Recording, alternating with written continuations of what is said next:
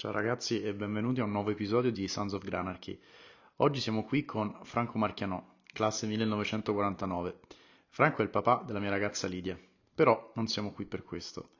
Siamo qui perché Franco è stato medico condotto del suo paese originario Civita, provincia di Cosenza, per quaranta anni.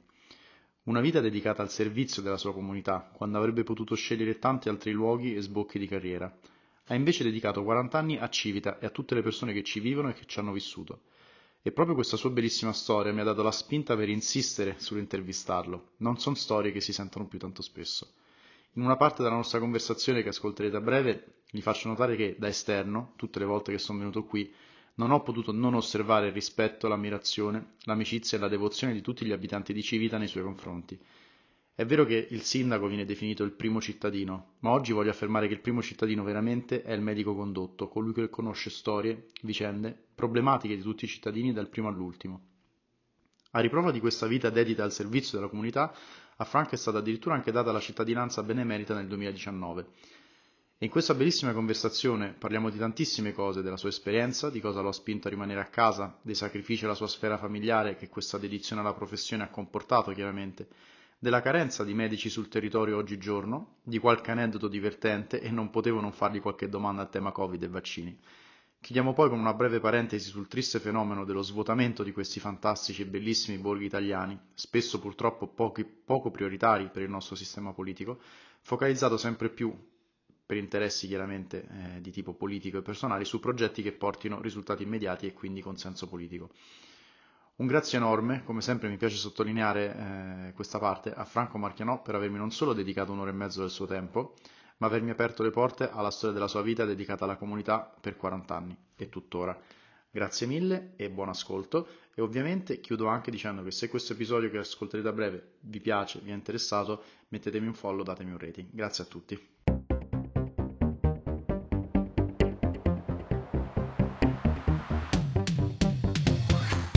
Benvenuti su Sons of Granarchy, il podcast di conversazioni vere come me e te.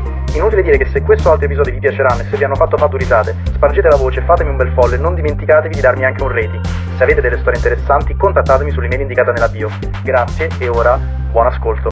Allora, eccoci caro Franco, siamo qui, grazie per insomma la disponibilità e, ed il tempo che mi vuoi dedicare oggi.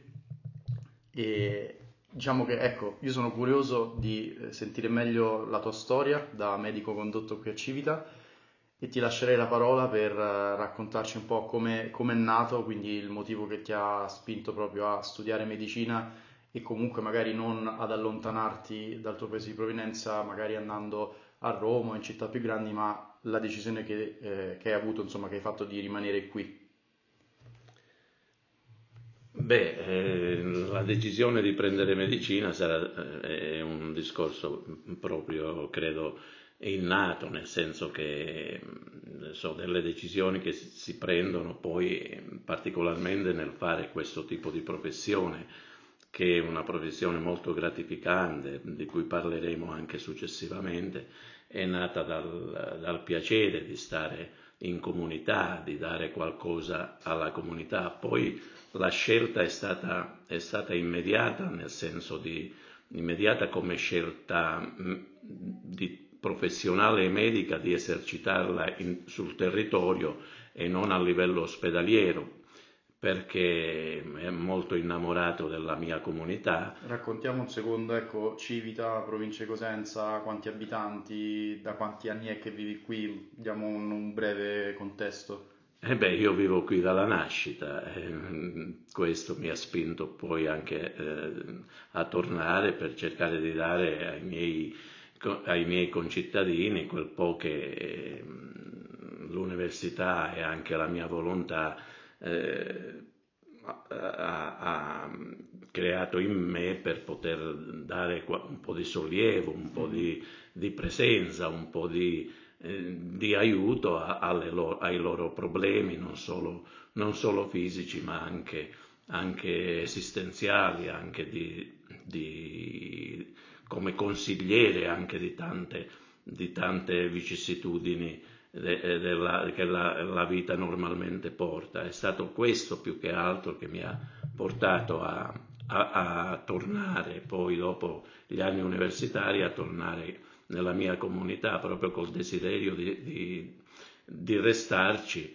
e, e da questo punto di vista sono stato molto gratificato, nel senso che ho, ho potuto esaurire i, i miei eh, iniziali progetti e, ed essere gratificato anche dai miei concittadini per quello, per quello che ho dato. Questo è un po' quasi il rientro dei cervelli come c'è oggi. Tu sei andato a Roma a studiare e sei poi rientrato qua a Civita. E beh, ora non so se si, si rientra più, ora c'è carenza di, di, di personale medico, c'è carenza di medici anche sul territorio, poi credo che, che questo tipo di, di scelta mh, non è più Raggiungib- non raggiungibile, ma credo che nessun altra, altro eh, ragazzo che si iscrive in medicina ha queste, queste intenzioni, perché la scelta fatta da me in quegli anni, negli anni settanta, era una scelta che veniva, che veniva da, da esperienze di altri colleghi, che, che, esperienze di tutta Italia, perché questa figura, particolarmente in questi paesini, perché io Eh, sono nato, ho vissuto, esercitato e ora sono in pensione e, e, e abito ancora in questo paesino che è Civita, eh, un paese italo, italo Arbresci, in provincia di Cosenza. Eh, la professione del medico condotto era una professione che un po' di sacrifici eh, venivano richiesti, in quanto Eh, ci voleva la residenza, quindi tu dovevi essere predisposto a rimanere, a, a rimanere nel, in comunità eh, ventiquattro ore, acca ventiquattro, ventiquattro ore su ventiquattro, non ti sostituiva nessuno, non c'era la guardia medica, c'era una disponibilità che dovevi garantire, garantire sempre e eh, ci, si, si riusciva ad avere un po' di libertà soltanto con i, col, col collega del paese concomitante, e quindi ci si scambiava, ci si scambiava la, a volte per, per, per, anche per bisogni eh, contingenti, qualche giorno di ferie o qualche giorno di, di assenza proprio col collega dei paesi vicini. Non ti si garantiva, eh, si ti garantivano le ferie. Io non so se qualche altro ragazzo al momento. E poi si richiedeva la residenza, nel senso che bisogna, bisognava risiedere proprio il, il comune che ci dava la condotta. Difatti noi eravamo dipendenti dal comune all'inizio, prima che il Servizio Sanitario Nazionale diventasse legge, eravamo dipendenti dal comune, il comune richiedeva la residenza, quindi per me non è stato... Eh, è stata una cosa normale, perché io già risiedevo qua, non dovevo cambiare né, né paese, né usi, né costumi, né, né eh, conoscere le persone, perché, perché certo, i miei anni dalla fanciullezza alla, alla gioventù e anche univers- quando stavo all'università, poi tornavo sempre qua e io sono cresciuto con, con i miei concittadini, entravo nelle loro case anche prima che, che, che, che diventassi medico, quindi c'era un rapporto già, già preesistente. Questo poteva essere anche una responsabilità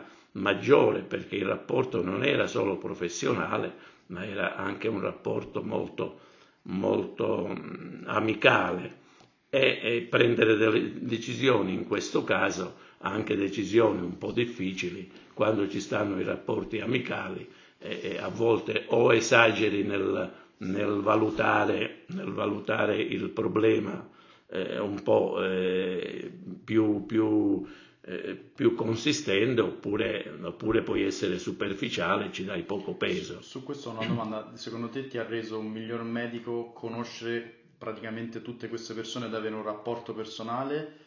Oppure no, nel senso che per magari certe, per, certe persone potrebbero dire: il fatto che io non abbia un rapporto personale con i pazienti fa sì che io sia più distaccato, più razionale, più scientifico come medico, no, perché non ci sono i sentimenti e le emozioni di mezzo. Per te invece è stato... Eh, per me è stato l'inverso, perché questo rapporto voleva dire voleva dire conoscere la storia di tutta la, di, della famiglia, del, dell'assistito del momento. Mm-hmm. E quindi eh, già l'anamnesi eh, familiare qui è, è, è una parte delle, delle, eh, del, del percorso eh, medico di quel, di, quel, di quel paziente, era già insito in me dalla conoscenza della loro, de, de, de, delle, delle loro problematiche, problematiche sanitarie. Eh, ma non solo le problematiche sanitarie, perché poi il paziente sul territorio non può essere isolato, anche se all'ospedale eh, questo non dovrebbe succedere, però all'ospedale si è sempre un numero, qua, non, qua almeno per come l'ho vissuta io, per come ho, ho, ho inteso io esercitare La, la professione, non è stato mai un numero il, il mio paziente, il mio paziente è stato un uomo, un individuo con i suoi problemi, eh, inserito in un contesto familiare o in, o in un contesto anche sociale di cui ero a conoscenza, e questo mi ha portato ad avere col, col, mio, col mio concittadino un rapporto professionale ma nello stesso tempo eh, amicale. Io riuscivo a scindere Questo, questo rapporto soltanto in ambulatorio, perché già quando facevo le visite domiciliari, che andavo a casa, ero uno di loro, non, non, c'erano,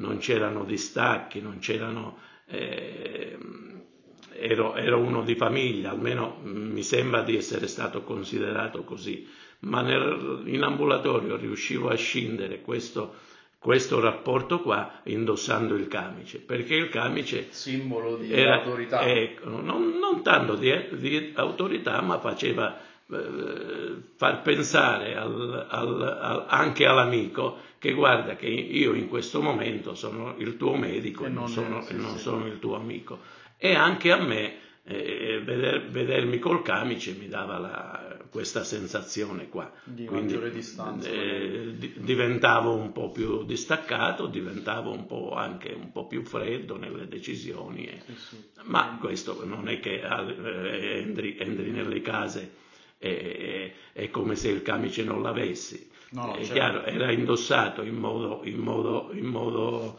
virtuale, ma era indossato ugualmente, però è chiaro che Era, era l'unico modo per, per sentirsi distaccato. Poi eh, il piacere di, di, assisterli, eh, di assisterli a qualsiasi, in qualsiasi momento, di assisterli eh, per strada, di assisterli al bar, di assisterli... Ma infatti, scusa se ti interrompo su questa cosa, voglio dire una cosa che ti lusingherà, eh, accarezzo il tuo ego un po'. Cioè, io da, da esterno vengo a Civita, adesso questo è il mio terzo anno, io noto che quando, diciamo, tu sei in giro c'è un rispetto, un'ammirazione e comunque proprio un sentimento di affetto, come hai detto te, di uno di famiglia, che se tu pensi, per quanti anni hai fatto questo lavoro qua? E quaranta anni, quaranta anni, gli anni, gli anni okay, necessari prendi, per la pensione. Esatto, quindi quaranta anni di questo lavoro, quaranta anni entrato nelle case dei civitesi, civitesi si dice giusto? Sì, sì. sì. Dei civitesi, ti hanno conosciuto, tu conosci loro e tutto. Se prendi il, il primo cittadino eh, de, de, di un comune è il sindaco di solito, no? I sindaci vanno e vengono, tu ci sei stato per quaranta anni e io spesso ho avuto l'impressione che tu sei un, diciamo, un pilastro proprio della, della comunità, un, un simbolo di riferimento, per cui che appunto, no, d'altro canto ci sono poi i sacrifici del fatto che dovunque vai magari qualcuno ti chiede un consiglio a volo, una diagnosi in piazza, ah passa un attimo a casa, cioè quello poi è l'altro lato della medaglia, no? Però obiettivamente, cioè, si, si vede l'affetto che c'è per le persone. Vabbè, per, per... Quelli, quelli sono, Francesco, sono i fatti collaterali i, i, i, della, del, del fare il medico in questo modo, perché mm. è chiaro che eh, in qualsiasi momento, in qualsiasi occasione, in qualsiasi, in qualsiasi luogo puoi essere intercettato per, per un consiglio, per un, per un parere, per risolvere anche un problema eh, del momento, o qualche dubbio, qualche preoccupazione. Però anche. Non, è, non è scontato che tu fossi sempre stato disponibile, perché tu dici quello è il mio ruolo, però tu comunque hai anche un ruolo, no, da papà, da marito, che dici io se sto facendo due passi in questo momento non ho, tra virgolette, il camice addosso, comunque non sono... il medico, sono a, a spasso con mia moglie e i miei figli, e magari altre persone avrebbero potuto, diciamo, differenziare di più, no, questi due ruoli e il tempo di capire questi ruoli. Invece tu se, ti sei sempre reso assolutamente disponibile, no, nel mezzo della notte, in mezzo magari in momenti ludici o di famiglia, se qualcuno veniva tu sei sempre stato lì pronto ad ascoltare, pronto a dare un consiglio. Beh, era, era quello che avevo accettato, non potevo, non potevo a volte del... poteva anche dare fastidio, ad esempio se stavo con, con mio figlio al bar a prendere un gelato, con mia figlia, con la famiglia, non potevo esimermi dal, dal dare un consiglio, perché guarda Francesco, chi viene, chi viene a dirti, a chiederti qualcosa anche in quei momenti, può darsi che sia anche una sciocchezza per te, mm-hmm. però è, è, è una sua sofferenza. Per, cioè, lui, per, per lui è una sua tanto. sofferenza, una sua preoccupazione, e sono sufficienti due o tre parole. Io so che dà anche fastidio, perché dico, eh, dici, vabbè, ma mo, mo sto, sto con la famiglia, perché in fondo per una, una sciocchezza, anche per... Eh, però in però quel momento era, era una, una preoccupazione, se no non, non si è talmente matti da andare a... A, a tra virgolette disturbare anche, anche il medico, qualsiasi altro professionista in determinati, ma se, se, si, se si va anche mentre stai sorseggiando un caffè mm. al bar e, e, si, e si vede che c'è una sofferenza, qualche cosa che ti preoccupa, e, beh, due o tre parole alla fine, poi si beve anche il caffè insieme, sì, e, sì. E ma... si, si, risolve, si risolve la preoccupazione del, del cittadino. E su, su questo invece una, una mia curiosità, eh, dal momento in cui è arrivato internet, che ormai insomma sono, sono passati un po' di anni, tu hai notato per caso, diciamo, un aumento, non voglio dire del fattore ipocondriaco, ma improvvisamente, se prima prima dell'avvento di internet uno aveva un malanno, o aprivi un'enciclopedia o c'avevi proprio un manuale di medicina, oppure ti dovevi fare l'opinione del tuo medico quando avevi l'appuntamento. Ho l'impressione che quando poi si è aperto internet, il mondo di internet, tutti, magari chi un po' più ipocondriaco, chi meno, ah oddio c'ho la temperatura, c'ho una macchia qua, fammi andare a vedere su internet, oddio santo io c'ho questo male, quell'altro male.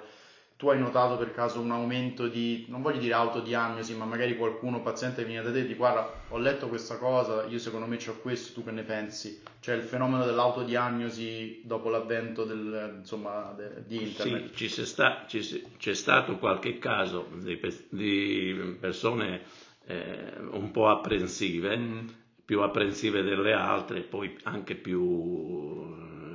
Eh, medializzate delle altre, mm. perché non, non tutti poi usavano internet, poi que- eh, la mia comunità era una comunità di anziani più che altro, perché i giovani o partivano, siamo partiti da milleseicento anime che assistivo eh, il, il, il primo anno, e siamo arrivati a mille, quindi eh, si è rimasti solo anziani, i giovani andavano via. Poi c'è stato un periodo, da, dal millenovecentonovanta hanno istituito anche la, la, la pediatria eh, con, con i pediatri per, per i bambini fino a, a sedici anni eh, nei paesi vicini, però eh, non, non nella mia comunità, tant'è che venivo chiamato anche per i bambini, perché i colleghi pediatri non, non venivano domiciliarmente a visitarli, parecchie volte i genitori hanno chiamato me, sempre per le loro preoccupazioni. Quindi su internet andavano i pochi, quei pochi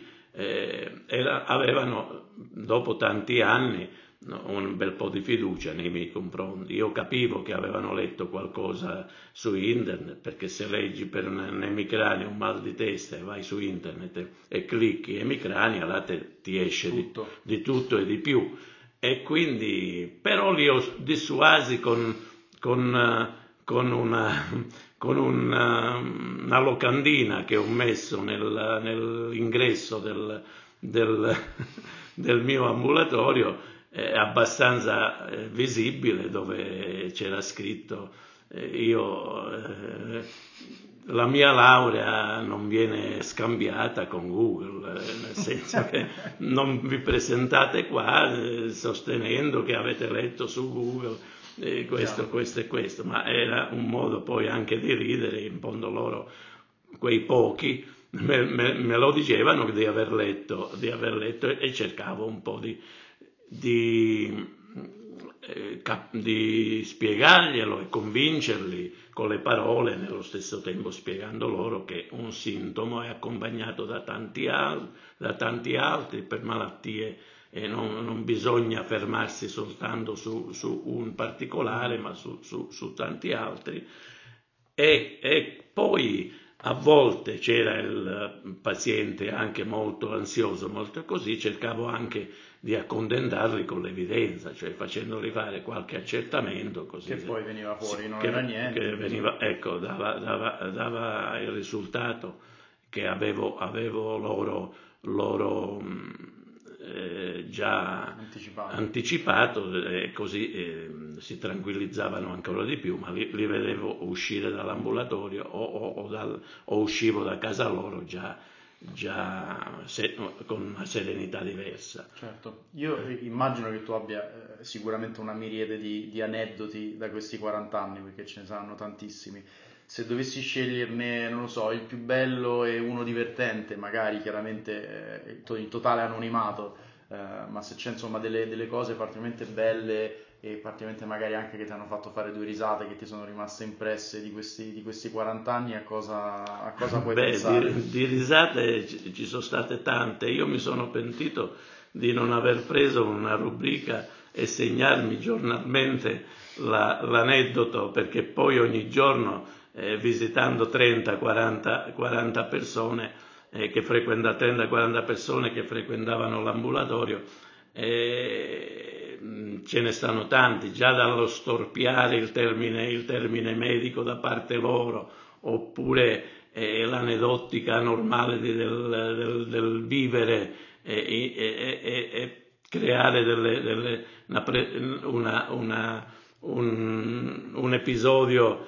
eh, bello, era quasi giornaliero. Eh, ma ne posso dire due tra tanti. Io avrei dovuto segnarli tutti, mi sono pentito non per fare un libro ma per tenerlo e darlo anche ai, ai miei figli, senza andare ad intaccare minimamente i dati sensibili oppure la, eh, ecco, delle, delle, delle persone. In mente me ne vengono due, che poi eh, questo rapporto che avevo con, con i miei compaesani era un rapporto tal- è stato un rapporto talmente bello che ci, ci scherzavamo su con gli amici e, e tutto, e anche loro me, me ne facevano di, di, di, di loro, eh, per, proprio per ridere, per, per, per eh, due sono simpaticissimi. Uno eh, era a fine giornata, mo che mi ricordo, era a fine giornata di, di ambulatorio,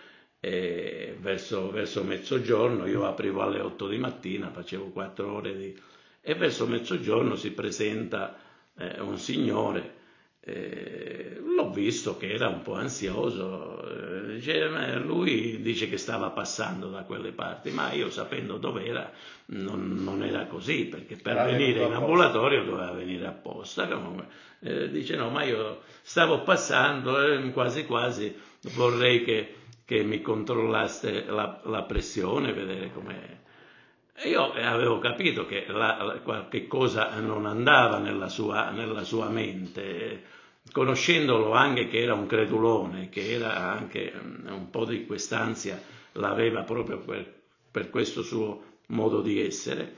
Vabbè, lo faccio sedere, tranquillo, avevo concluso la mia giornata e comincio a, chied- a, a, a mettere il bracciale. Mentre mettevo il bracciale, misuravo la pressione, chiedo a lui eh, perché questa sua richiesta, se, se avesse avvertito qualcosa che l'avesse spinto. Dice no, no, no, ma così, non voleva dirmi il motivo per cui era venuto a, a controllare sta pressione, ma io sempre... Dice, ma è possibile, se sei venuto con qualcosa eh, l'hai, l'hai avvertito? Dice no, dottor, veramente, guarda, mi trovavo al bar, ero con, con gli amici miei e, e, e si stava avvicinando mezzogiorno e, e allora vedendo, eh, controllando, l'ora, controllando l'orario dell'orologio, il mio orologio faceva dieci minuti prima del, del, dell'orologio degli amici. Loro tutti preoccupati eh, diceva Aila, ma tu ti devi controllare la pressione, perché se hai la pressione alta l'orologio eh, corre, corre, corre di più, quindi vai dal medico subito, fatti a fare controllare la pressione. Credulone com'era questo signore, si precipita in ambulatorio e viene a controllare la pressione. Quando me l'ha detto ci sia, mi sono fatto mezze risate, ho controllato la pressione, certamente, era, norma, era nella norma, dico guarda, guarda vai, vatti a mangiare una bella, una bella eh, quello che ti ha preparato tua moglie, anzi aggiungici anche una bella soppressata perché puoi mangiare anche un po' di sale, la pressione no, non va avanti, ma non gli ho detto che poteva... poteva incidere o meno sull'orologio, gli ho fatto credere che l'orologio poteva essere, essere, essere causa di, di, di eventuali... Ma poi gliel'hai detto agli amici suoi? Sì, detto... poi di pomeriggio quando sono uscito a prendere il caffè, perché di solito andavo al bar a prendere il caffè e stare un po' con, con, con gli amici, ho incontrato gli amici suoi e, e ridendo loro hanno capito e ci siamo fatti una bella risata insieme e così ne, ne, ne, ne eh, si, si verificavano. L'altro, l'altro ero, ero a cena, stavo cenando a casa e cenavo a casa, mi arriva una telefonata d'urgenza, un, tra l'altro sempre, sempre di un paziente, tra l'altro anche anche in rapporto amicale con me, eh, la fiducia era tanta, per cui eh, allora mi telefona all'ora di cena, dice dottore io mi sento male, eh, se, se può venire a casa a, a controllarmi perché sto sudando, perché sto, no, non sto bene. E io eh, passando eh, piglio la mia centoventisei, mi metto in macchina di corsa, vado, vado a casa sua, dico no, è che si sta verificando qualcosa di, di, di poco piacevole e lo vedo seduto sulla poltrona tutto spaparanzato, eh, eh, sudaticcio e eh, eh, eh, pallido, e, ma, così, ma, che, ma che è successo? Dice no, no veramente, mi sono, stavo passeggiando, a un certo punto comincio a sentirmi male, sono venuto e io non lo so se... se Eh, ho delle palpitazioni, comincio a, a non so se la pressione, il cuore, c'è qualcosa che non va.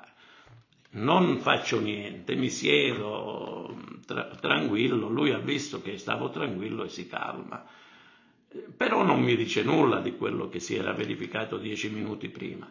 Si calma e, e allora io inizio a controllare la pressione, controllare il cuore, faccio la visita dovuta e non riscontro nulla di, di patologico, continuo a stare seduto, anzi la moglie voleva offrirmi qualcosa ma io ero a metà cena, dico no, no, devo tornare a casa perché ho lasciato la cena a metà e quindi... E l'ho tranquillizzato, eh, dico no, ma probabilmente... È, è un attacco di, di ansia, dato che tu lo sei, se hai qualche preoccupazione sul lavoro, perché tra l'altro faceva un lavoro un po' impegnativo, e dico eh, si, è scatenata questa, si è scatenato questo attacco d'ansia che mo t'ha portato a, al panico pensando che, pensando che fosse qualcosa di patologico. E vabbè, li saluto e, e me ne torno a casa. Tornando a casa vedo due amici che normalmente, amici anche miei, che poi tra l'altro si, era, si è amico un po' con tutti qua, mm-hmm. e che, pass- che continuavano a passeggiare. Come li vedo capisco il, il, il tutto, mi fermo con la mia centoventisei, dico... Siete stati voi a farmi lasciare la cena a metà, non, non l'amico. Perché? Che avevano fatto?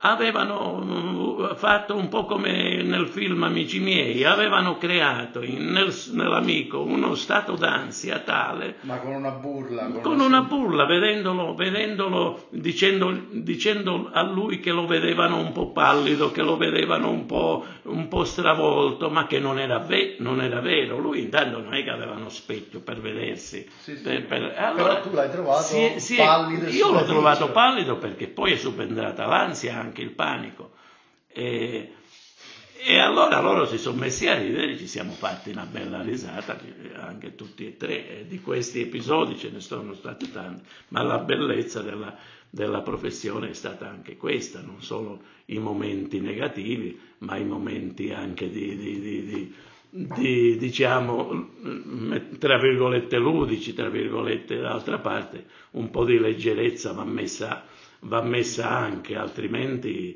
altrimenti è la leggerezza eh, che, è un po', che fa parte un po' anche di me, mi ha aiutato tanto nella, nella professione, perché poi ho cercato di trasmetterla anche a loro, poi ho cercato anche nelle, nei momenti, nelle patologie un po' serie di metterci anche quella, e di, di, di dare loro un po' di serenità anche nell'affrontare i problemi, di essere ottimisti, di, ottimisti, di, superare, di superare quelle condizioni. Ed è stato... Ti interrompo perché quello che dici, che secondo me è bellissimo, se io penso a come io, cresciuto a Roma, sono cresciuto con il ruolo del medico di base, no? Che chiaramente è un'altra cosa, il medico lì ti dà una, una diagnosi e ti prescrive delle analisi. Questo, e ti dà delle e ti dà, ti, insomma, ti fa delle prescrizioni, ti dà delle medicine.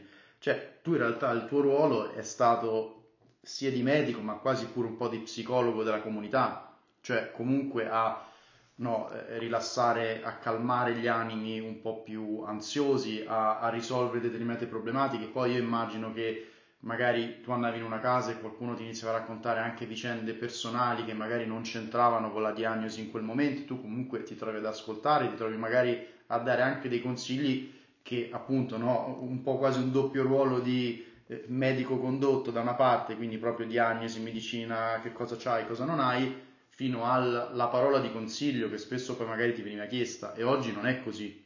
No, eh, hai, hai, hai proprio individuato quello che era il, il ruolo del medico condotto di, di, di una volta, diciamo, mm-hmm. Mo non è più così. Tra l'altro noi, io non so se lo faccio per presunzione, non, mm-hmm. eh, ma non so se è presunzione questa, o ma io l'università l'ho fatta non con le evidenze, ma l'ho fatta con la clinica.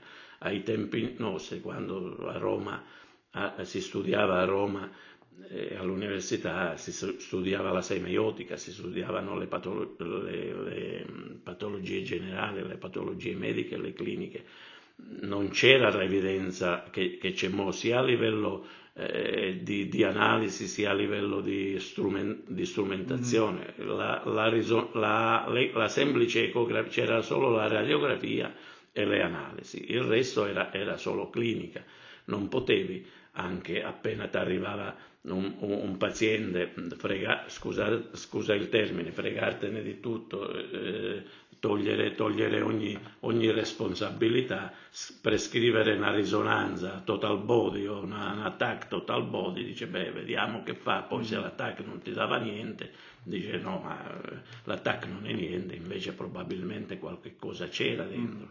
E c'era qualche cosa, può essere, poteva essere anche non soltanto organica, ma qualche cosa poteva essere proprio esistenziale, proprio di sociale, nel senso di un disadattamento sociale, nel senso di, di queste, psicosomatico, di queste problematiche che, che tu, stai, che tu, tu hai, hai, hai citato poco fa.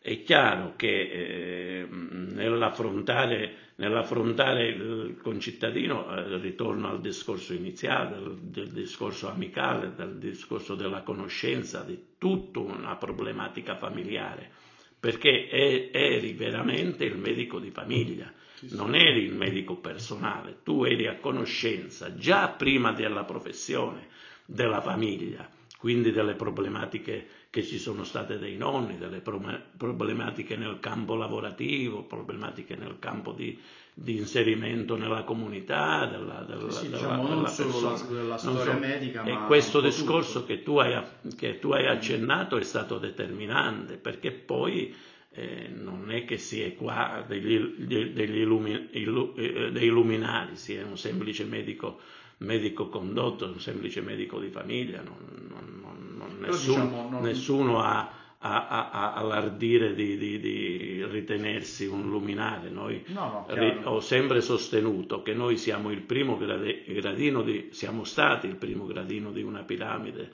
che è la piramide della sanità, cioè il, che poi è il gradino più vasto, nel senso che siamo sul territorio e, e, e, e, e quindi affrontiamo l'influenza come puoi affrontare anche il tumore o, o cose più serie, ma l'affrontiamo, poi si sale al secondo gradino che è il medico specialista, poi l'ospedale, poi fino ad arrivare alle eccellenze, alle eccellenze nazionali o addirittura, addirittura fuori nazione. Questa però, è la diciamo, piramide quello, sanitaria. Quello che stavamo dicendo prima è che comunque il ruolo del medico condotto anche da confessore, sì, eh, esatto, anche, sì, anche da confessore, ma ha fatto sì che tu dovessi avere anche dei, dico, perdonate l'inglesismo, dei soft skills, cioè dei, dei, dei talenti anche, diciamo, non necessariamente scientifici, ma anche di saper avere un rapporto, un'interazione con delle persone in maniera sensibile. Magari ti trovi la persona che ti confida A, B, C, D, E, ti trovi l'altra persona che magari ipocondriaco totale, tu lo sai che non ha niente, però comunque parte del tuo ruolo è saper gestire quell'ansia e saperlo tranquillizzare. Eh, chiaramente, diciamo che chiaramente. Insomma, sono appunto, dei talenti non da tutti. Appunto questo avveniva non, so, non solo nelle quattro mure, quattro mura ambulatoriali o nelle quattro mura domestiche, questo avveniva anche, anche per strada.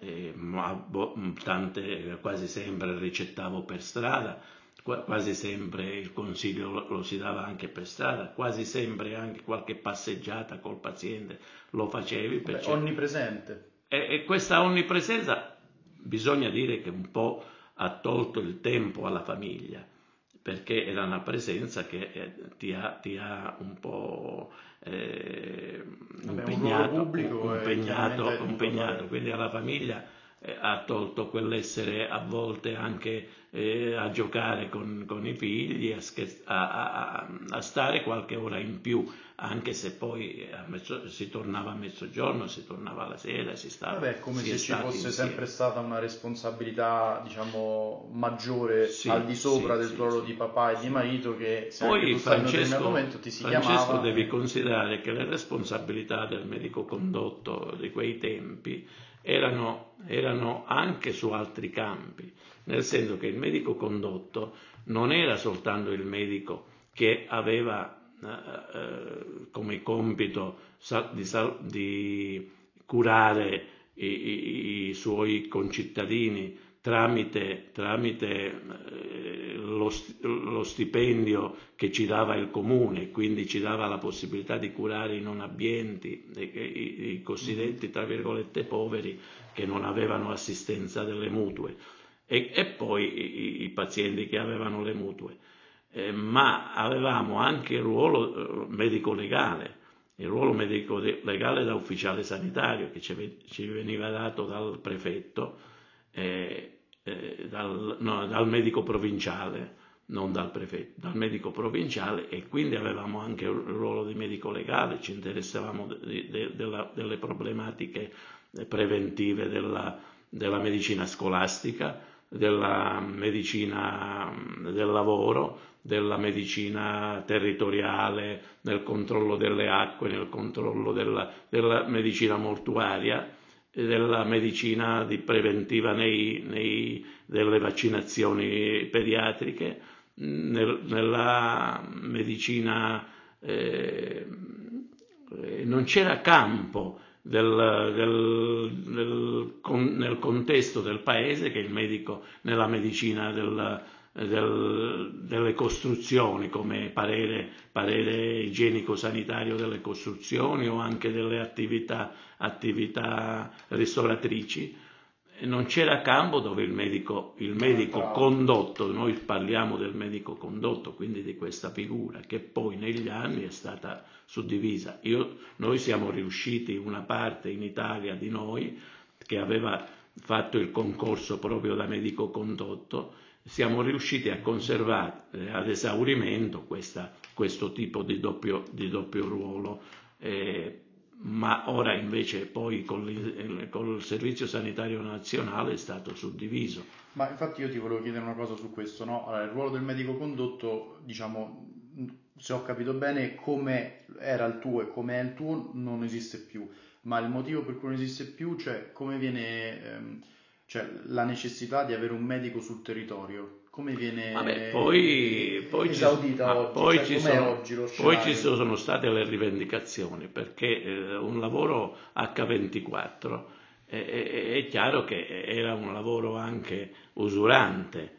Eh, tu immagina sti paesini montani, no? Eh, che tu eh, già Civita, il mio paese, ha, ha una, un nosocomio a quindici chilometri di distanza, ma paesi un po' più internati, il primo nosocomio è a cinquanta, sessanta, settanta chilometri di distanza, e avere un ospedale vicino è importante anche dal punto di vista professionale, così.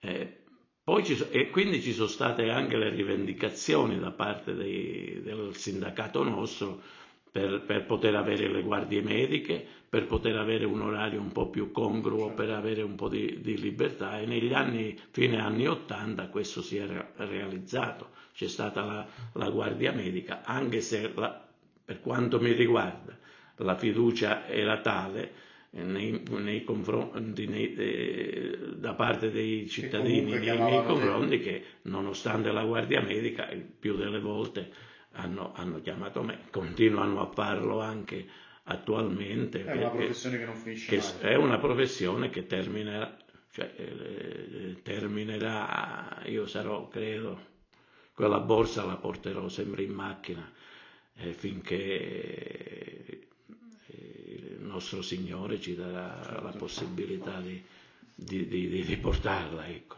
Ma quindi, cioè, allora, se prendiamo Civita tra cinquanta anni o anche oggi in altri paesini dove non c'è più magari il ruolo del medico condotto, com'è lo scenario? Cioè quello che tu definivi prima medico sul territorio, cioè oggi per esempio, che ne so, se tu, poniamo conto, sei, sei mesi, decidi di andare in vacanza Eh, con tua moglie, di svernare su un'isola, quindi qua non, c'è, non ci sei più tu, che comunque teoricamente sei in pensione, a chi si rivolgono e come funziona? Cioè, la gestione? Si rivolgono a un medico designato dal collega che sta qua a Civita, o no, no, no, eh, che, già, che già ha un altro ambulatorio, e poi viene, viene qua per, per poche ore al giorno quando può. quando può anche se mo, ora la professione è stata anche, non dico facilitata, ma è stata un po' esautorata da tutta questa presenza, da tutta questa presenza col, col computer, perché già la ricettazione um, sembra che venga fatta,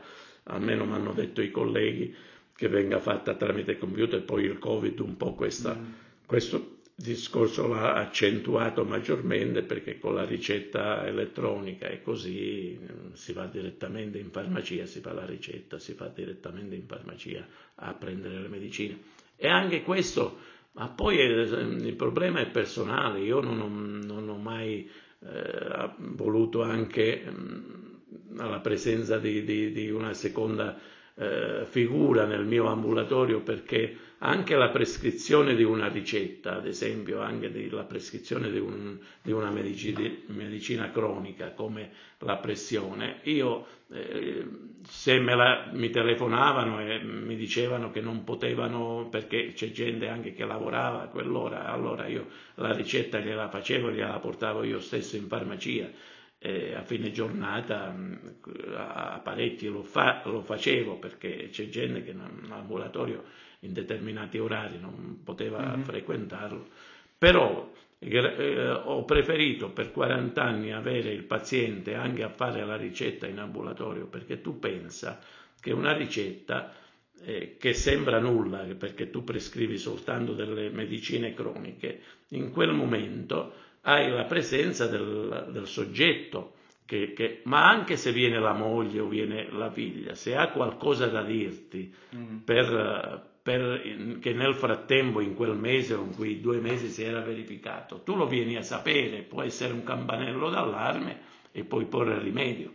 Ma se invece lo fai acriticamente, con, con, una, con dei tasti del computer, tu questo paziente puoi non vederlo per un anno, eppure è un paziente che ogni tanto un controllo va andrebbe fatto, visto, perché anche se ha, ha un discorso depressorio, però andrebbe fatto, e già guardandolo negli occhi, già guardando il suo viso, già potresti capire se è preoccupato, se c'è qualcosa, poi mm. mentre fai la ricetta qualche parola pure lo, la dici, la pressione la controlli anche, in fondo è un, è un tempo di cinque minuti, non più di cinque minuti fare, fare questo, questo. Beh, è un cosa modo di, qua. Di, di fare medicina più consapevole e meno automatizzata. E meno automatizzata, bravo. Credo che non ci sarà più, io penso che non ci sarà più. Dici non che so. diventerà sempre più sarà, diventerà sempre più così. Ma prima dicevi proprio quindi or, noi stiamo parlando di altri tempi, i tempi corrono. Eh, tempi. Eh, prima dicevi, avevi detto che in generale comunque anche oggi c'è una carenza dei medici sui territori, quindi a prescindere adesso dal fatto che il ruolo del medico condotto come il tuo diciamo non c'è più, però il medico come diciamo prima che magari sta a Castrovillari in un altro paese, mi sembra di capire che comunque c'è una carenza di queste figure sul territorio. La domanda è, secondo te perché? Perché comunque il medico vuole, è più lanciato a fare carriera verso le grandi città, quindi il medico si lancia su Napoli, su Roma, su Milano, su altre città, su Cosenza, o ci sono altri motivi secondo te? Allora, i motivi sono tanti. Innanzitutto è stata una scelta, secondo me, non, non voglio entrare ora in, in argomenti politici e così, però la scelta di, del numero chiuso, ma non programmato, di, eh, dico io, perché un numero chiuso programmato significa che eh, il politic, la politica avrebbe dovuto eh, capire che un certo numero di medici, In, in un determinato periodo sarebbero andati in pensione. Prendi proprio la mia, la mia generazione. La mia generazione degli anni settanta, fine anni settanta, il, la politica avrebbe dovuto capire che in questi anni, dal duemilaventi in poi, sarebbe andata in pensione. Se calcoli dal duemilaottanta al duemilaventi, al, al, dal millenovecentottanta al duemilaventi sono quaranta anni. E quindi questa generazione, prima o poi, sia a livello di territorio sia a livello di ospedale, sarebbe andata, dovuta andare in pensione. Tu, un numero chiuso, programmato, devi capire quanti medici nel ti duemilaventi serviranno. ti serviranno. C'è carenza di medici, poi che i ragazzi ora preferiscano altri, altri, altro modo di fare, di fare medicina. Innanzitutto c'è la specialistica. Oltre eh, c'è la, la, la, la laurea, poi c'è la specialistica. Se ti specializzi in dermatologia, credo che tu voglia fare il dermatologo, non voglia fare il medico eh, di territorio. Io, quando mi sono laureato, mi sono laureato in, in medicina e chirurgia, allora non si richiedeva specialistiche. La mia è stata un'esperienza poi sul campo, perché oltre il tirocinio post, post eh, pre-universitario, ma tirocinio come medico di base non ne ho fatto, mm-hmm. ed è stato sul campo, eh, ho avuto l'umiltà di consultare anche colleghi nel, nei, nelle varie problem- problematiche iniziali, anche colleghi di una certa età che mi avevano preso anche di... Con, con affetto, anziani che erano esperti, e quindi quando avevo qualche problema così mi, mi rivolgevo a loro eh, telefonando, e mi consigliavano, perché all'inizio hai solo teoria, come pratica eh, sì, vieni, vieni sbattuto sul territorio senza. Ora invece c'è un tirocinio post ospedaliero, c'è un c'è la specializzazione, c'è un po', si fa anche, anche la specializzazione in medicina generale, in medicina di territorio, c'è un discorso, fai anche dei sei mesi, mi sembra, da, presso dei medici di base, hai una certa esperienza, ma ai tempi nostri no, venivi proprio lanciato sul, sul, sul territorio. E un po' perché non c'è stata programmazione, un po' perché i ragazzi vogliono anche la libertà, vogliono anche una professione, credo, un po' gratificante dal punto di vista anche economico. E questa è stata gratificante dal punto di vista eh, umano. umano, non mi lamento anche economico, perché poi eh, risiedendo a casa tua, l'ambulatorio comunale, tutte queste cose qua, tante spese pure... Eh, bisogna, bisogna, dire, azzerate. bisogna dire che se eh, devi, venire ad aprire l'ambulatorio già ci stanno delle spese, se non ci stanno eh, un numero di assistiti anche di, un certo, eh, di una certa consistenza, eh, lo stipendio non è che va su. Una, una cosa è avere millecinquecento assistiti, una cosa è averne seicento, allora sti ragazzi ti fanno due o tre paesi per poter arrivare, per poter arrivare a un numero eh, ottimale di milleduecento, milletrecento, millequattrocento assistiti, ed avere, anche se poi devono aprire ambulatori in vari, in vari paesi e poi sono impegnati ugualmente. C'è chi lo vuole, ha, ha, ha, ha il piacere, perché poi devi essere il piacere. Non, io non parlo di missione, perché la missione è tutta un'altra cosa. Eh, eh, il piacere di lavorare, il a, piacere casa di lavorare a casa tua, sul territorio tuo. Certo. Eh. Ma una cosa invece che non, non mi è chiara, no? Il ruolo del, cioè, se prendiamo i paesi limitrofi qui, no? Pensiamo, non so, a Frascineto, a Castrovillari, ehm, a Francavilla. Erano tutti paesi che ognuno aveva un suo medico condotto, cioè c'erano due controparti, altri Franco Marchianò, uno allora, a Castrovillari, uno di qua, sì, uno di là. Se il paese, ad esempio, Civita aveva la condotta medica e mm. c'era solo un medico, poi gravitava anche qualche altro medico che si era trasferito, sempre di Civita, che si era mm. trasferito nei paesi vicini, e ogni tanto veniva a, a, a visitare anche i suoi vecchi, sì. vecchi almeno inizialmente, poi, poi immagino dipende dalla dimensione del eh, paese, no? Eh, perché per il numero di abitanti occorreva, e quindi davano questa, questa eh, la, la, la condotta medica più il compito di, di sanitario lo davano un unico medico. Già se il paese era un po' più grande, sui cinquemila abitanti, c'erano già due medici, mm. cioè c'era il medico condotto e c'era l'ufficiale sanitario. Però per esempio a Frascineto, a Francavilla, probabilmente c'era un altro medico condotto. A Frascineto c'era solo un medico condotto, pur essendo il paese di, di, di duemilacinquecento duemilaseicento mm. persone all'inizio, poi sono subentrati, poi con la, con la riforma sanitaria tu non potevi avere più di mille assistiti, si creava la zona carente, in, quel, in quella comunità veniva inviato un altro medico soltanto per gli assistiti. Mm-hmm. Come medico condotto, io parlo del medico condotto che aveva anche l'altra funzione di medico di, medico di prevenzione e sanità pubblica, sì, sì, di, di una parte di dipendenza, proprio di dipendenza, eh, mentre la, la medicina del territorio è una medicina convenzionata. Non, non, il medico del territorio è convenzionato con lo Stato.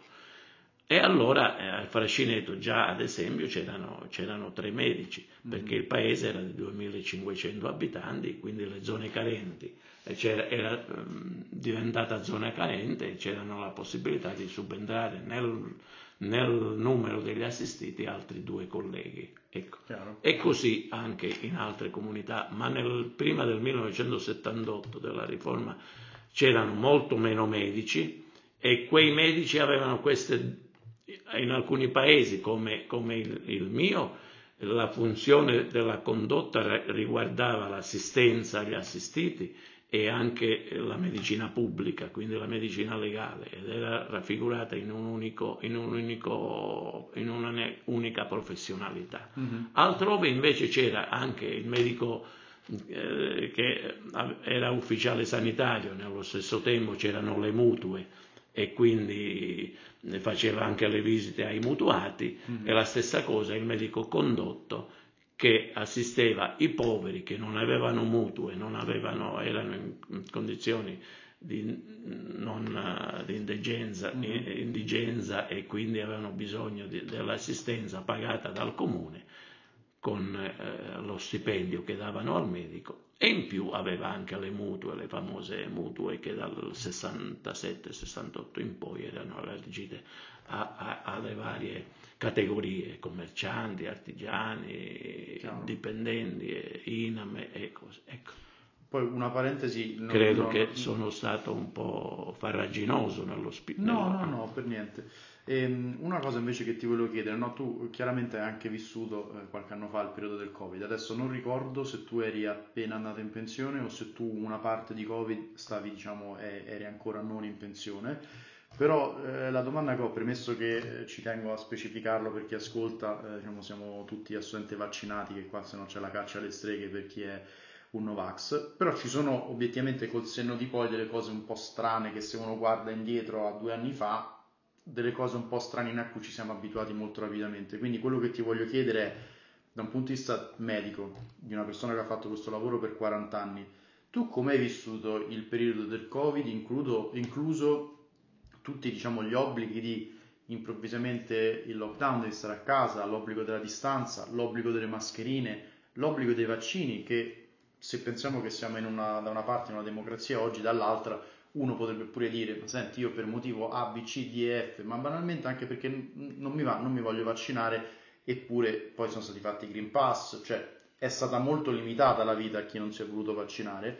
Quindi ritorno alla domanda, come ti sei vissuto questo periodo? Se c'è stato qualcosa di lontanamente simile nei quaranta anni che tu hai fatto questo lavoro, e adesso, due anni dopo, col senno di poi, se diciamo hai un giudizio, magari noti delle cose in effetti un po', un po' sballate, o delle cose dici no, in effetti è andato tutto come secondo me doveva andare.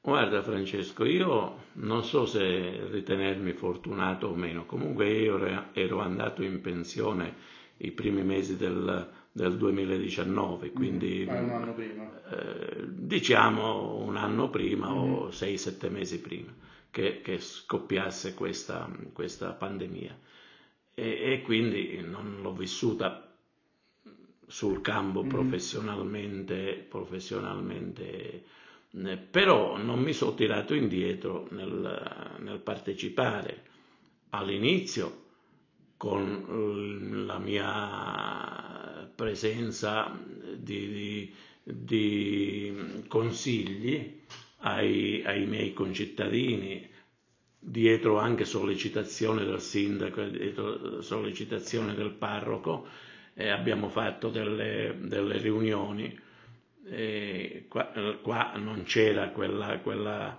quella situazione che, che si, si, era, si verificava al nord, in Lombardia e altrove, eh, ma c'era questa paura, perché poi la paura maggiore era, era la nostra situazione sanitaria sul, nel, nei, nei nosocomi, negli ospedali, che non, non avevamo eh, la, la, l'efficienza che, mm-hmm. che avevano altre regioni.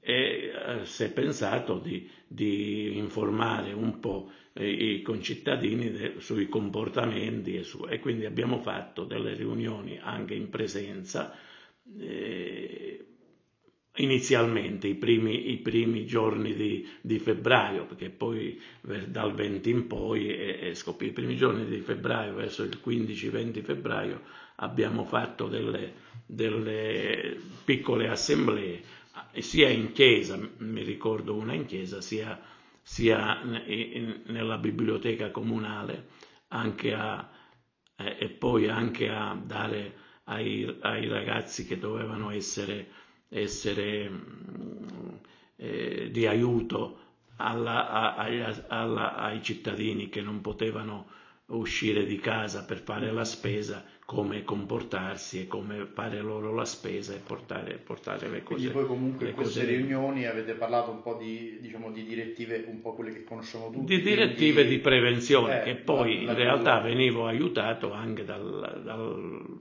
dall'essere, eh, ecco, proprio quel medico di prevenzione e eh, sanità vabbè, pubblica. Punto di riferimento per quaranta anni. A parte punto di riferimento, ma di aver fatto, di aver avuto anche questo ruolo professionale, mm-hmm. non solo medico di base, perché poi anche il medico di base non, non è che eh, non, non era a conoscenza di come comportarsi, certo. dal punto di vista igienico, dal punto di vista di, di, di evitare i contatti e, e tutto. All'inizio non avevamo manco mascherine, ci siamo adattati, tutte le famiglie, parecchie famiglie hanno, hanno, hanno, hanno creato delle mascherine fatte in casa, fatte, fatte in casa eh, però eh, la paura era tanta, eh, un po' per quanto riguarda la pandemia. Poi ho partecipato alla vaccinazione, va, vaccinazione eh, tramite la Croce Rossa mm-hmm. nel nell'hub di Castrovillari, andavo a vaccinare, andavo quando loro avevano bisogno di personale, mi chiamavano e andavo a vaccinare là,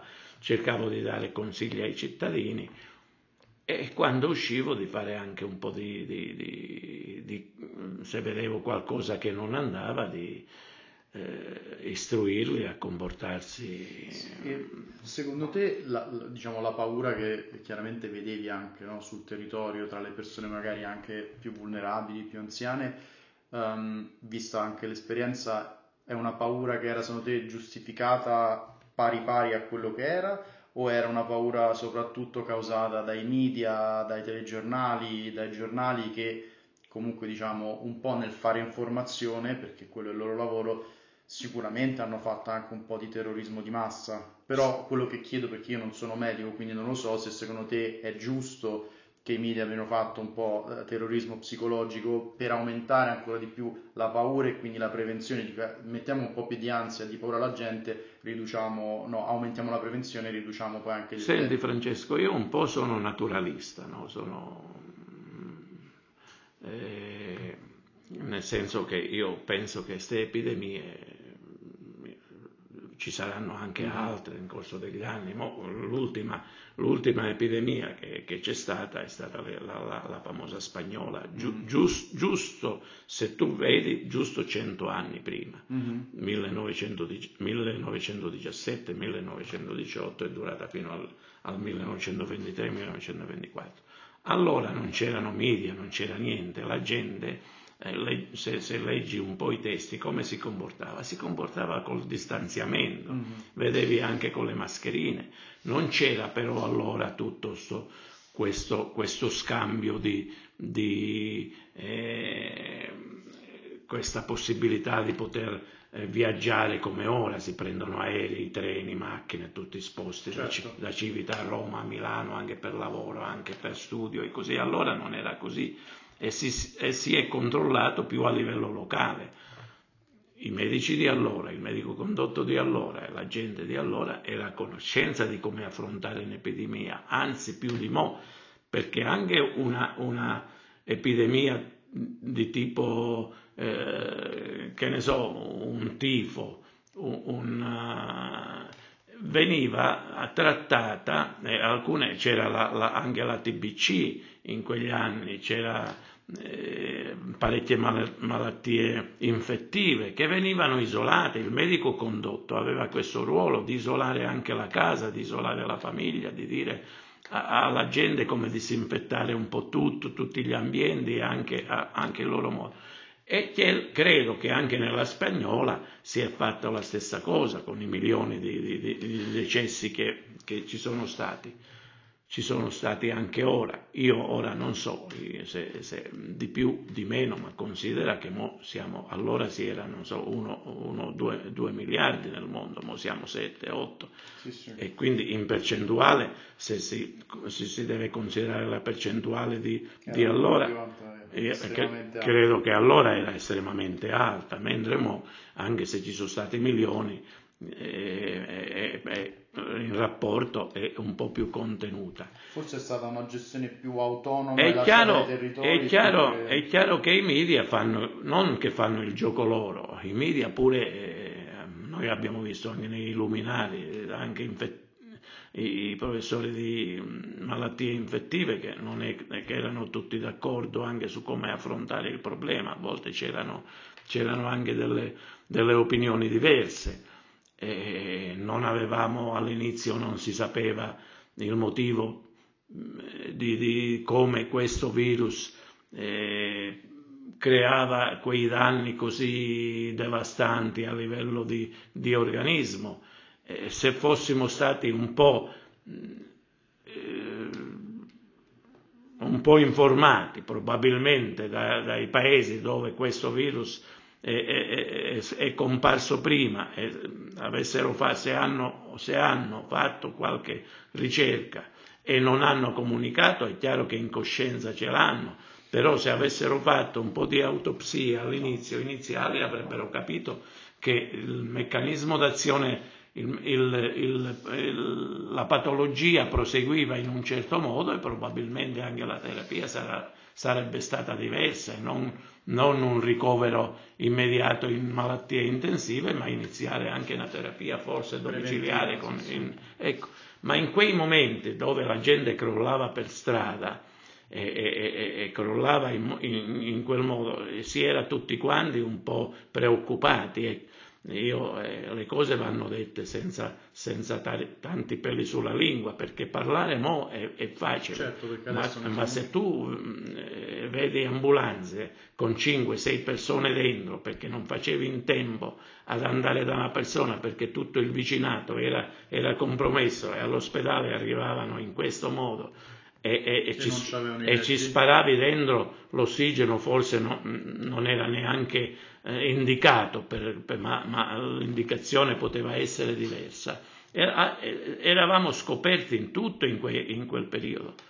Si è sperato anche nel vaccino. Io credo che il vaccino, poi eh, hai parlato anche del vaccino, mm.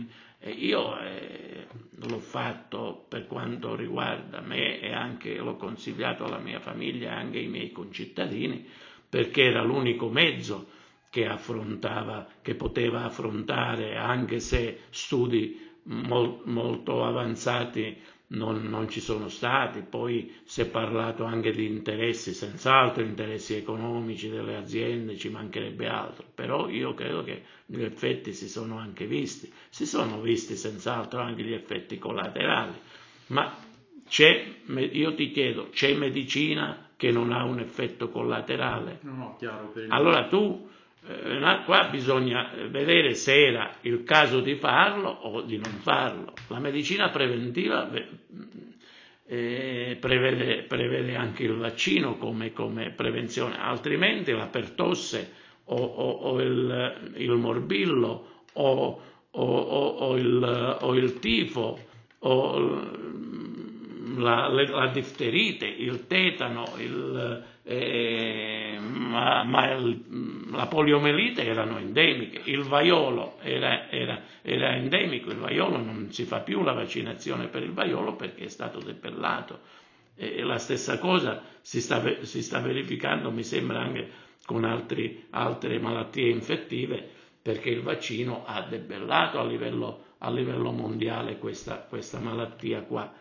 E l'osservatorio, eh, quasi non mi ricordo se per la polio o così, sta, si sta indirizzando verso, mm. verso l'abolizione della, vac- della vaccinazione solo per il polio, ma le altre, d'altra parte, Francesco, io professionalmente, anche come incarico, io ho avuto l'incarico e pagato per vaccinare i bambini, ed erano, quando io ho iniziato a fare il medico, erano obbligatorio anche da parte dei genitori vaccinarli. Se non si prese, io li mandavo a chiamare, se il bambino non veniva chiamato, non, ven- non si presentava, io dovevo comunicare ai carabinieri che, eh, il, che i genitori di questo bimbo avevano detto no. Ah, no, che avevano detto no, non si erano presentati in ambulatorio a vaccinare il bambino. C'era un obbligo già per c'era questo. Un obbligo che poi eh, possiamo, diciamo, tu forse sei a conoscenza di tutte ora.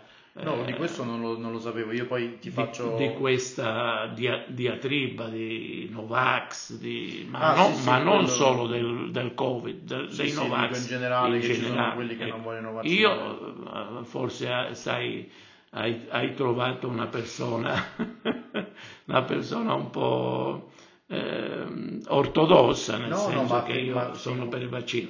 Non nascondo che un vaccino, eh, il vaccino per il Covid è, è stato un vaccino fatto un po' in fretta perché i tempi richiedevano questo, questo fatto qua, e possa aver dato degli effetti collaterali. No, no, darsi, chiaro, ma no, io non ho delle prove, cioè, ci, ci... Non, è capitato, non è capitato fortunatamente a me, però...